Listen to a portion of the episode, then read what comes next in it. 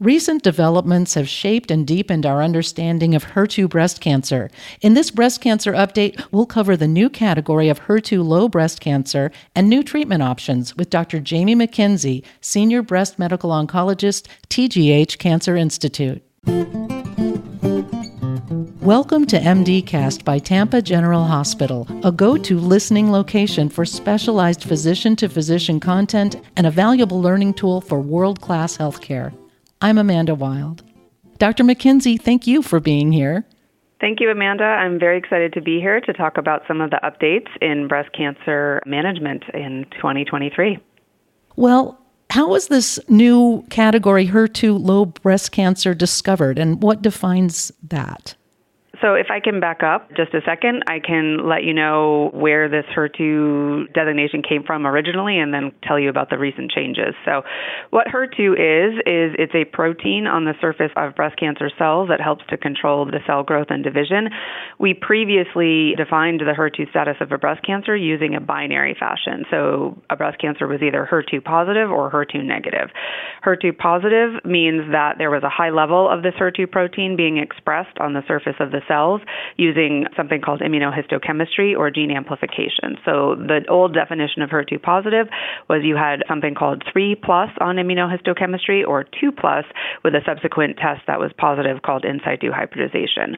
HER2 negative is the remainder of those patients. That means you're classified as HER2 0 or 1 plus on immunohistochemistry, or 2 plus with a subsequent test, the in situ hybridization being negative. That alone was pretty remarkable in the breast cancer world, finding this HER2 protein and targeted therapies, which people are probably familiar with. The earliest was called trastuzumab or Herceptin, led to a pretty dramatic improvement in the survival of HER2 positive breast cancer patients. So, to tell you kind of what the recent evolution has been, this third category of HER2 low includes some of those patients that were originally HER2 negative. That includes those patients that have an immunohistochemistry of 1 plus or 2 plus with the negative subsequent in situ hybridization test. And how common is this HER2 low disease? It is surprisingly common. So, if you look again at the prior definitions, HER2 positive patients make up about 15 to 20 percent of all metastatic breast cancer patients. HER2 negative was 80 percent. So, the vast majority of patients are HER2 negative. If you include now this HER2 low group, basically the HER2 positive group stays the same. That's 15 to 20 percent. The HER2 low, HER2 negative group goes down quite a bit to 30 to 40 percent, and this HER2 low group is actually about half, 45 to 55 percent percent of all breast cancer patients fit this HER2 low category. Well, that's a highly significant number. Are there now targeted treatments for how you can treat HER2 low breast cancer? Absolutely. So the next question is why did we come up with this group and does it really matter? And yes, this is a targetable group of patients that all the 50% of women now that are in this HER2 low group have had a significant advancement in their treatment options. And that includes a specific drug that is within also a new category of drugs for breast cancer called antibody drug conjugates. And what are those?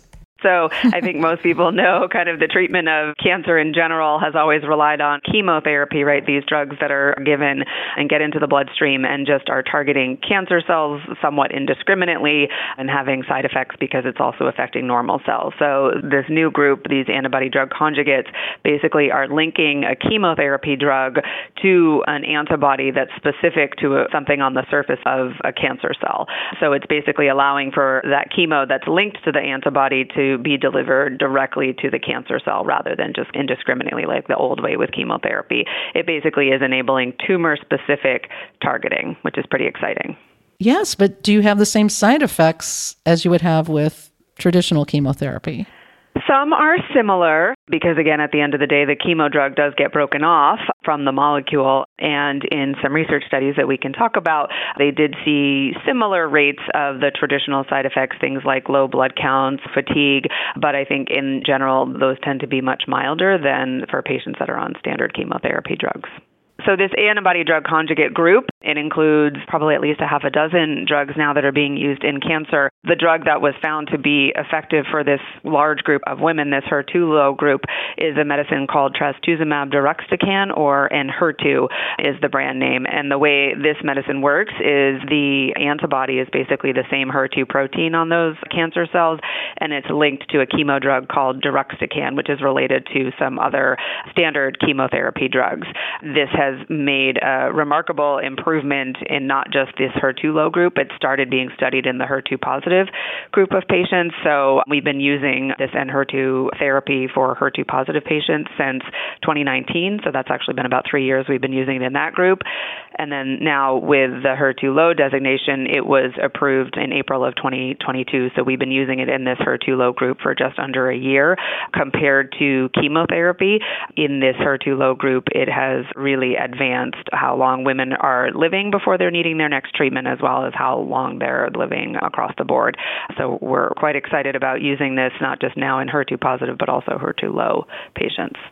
So you're seeing an improvement in survival rates and in cancer free living. As we wrap up here, what is your perspective on future directions for these new drugs in the diagnosis and treatment of HER2 low breast cancer? So I think the next question that the researchers are trying to figure out is basically how low is too low to benefit. There was a smaller study looking at women even in that HER2 negative group, the IHC 0, and they've seen benefit of using this HER2 medication even in that group. So now they're conducting a bigger randomized trial that's including not just the new HER2 low, they're now even thinking of this HER2 ultra low category. So I think some of us as breast oncologists are wondering is there going to be a patient across the board that's not going to benefit. That remains to be seen, but it's pretty exciting. They're using these drugs now in combination with other more traditional cancer directed therapies like chemotherapy, immunotherapy, endocrine therapy to see if we can improve the outcomes even more. There's also a second antibody drug conjugate that we are using in a different patient population in breast cancer called sacituzumab or Trodelvy. That drug has been around about two years now in the triple negative breast cancer patients, and it just got approved earlier this month, February 2023, for HER2 positive breast cancer patients. So I think the whole world of breast cancer is really moving away from chemotherapy. It doesn't work all that well. It has these nasty side effects to these more targeted therapies. And there's several antibody drug conjugates that are in research that I think we will have at our disposal in the next couple of years. Well, it sounds like the more targeted treatments are also more individualized and have really added to survival rate and quality of life. Absolutely. I think we still have a ways to go with targeted therapy, truly, but it certainly is a big difference compared to 20 years ago. Dr. McKenzie, thank you so much for your time and your insights, and we'll join you for the next update. Thank you, Amanda. Thank you for listening to MDcast by Tampa General Hospital, which is available on all major streaming services for free. To collect your CME, please click on the link in the description. For other CME opportunities, including live webinars, on demand videos, and local events offered to you by Tampa General Hospital, please visit cme.tgh.org. Thank you.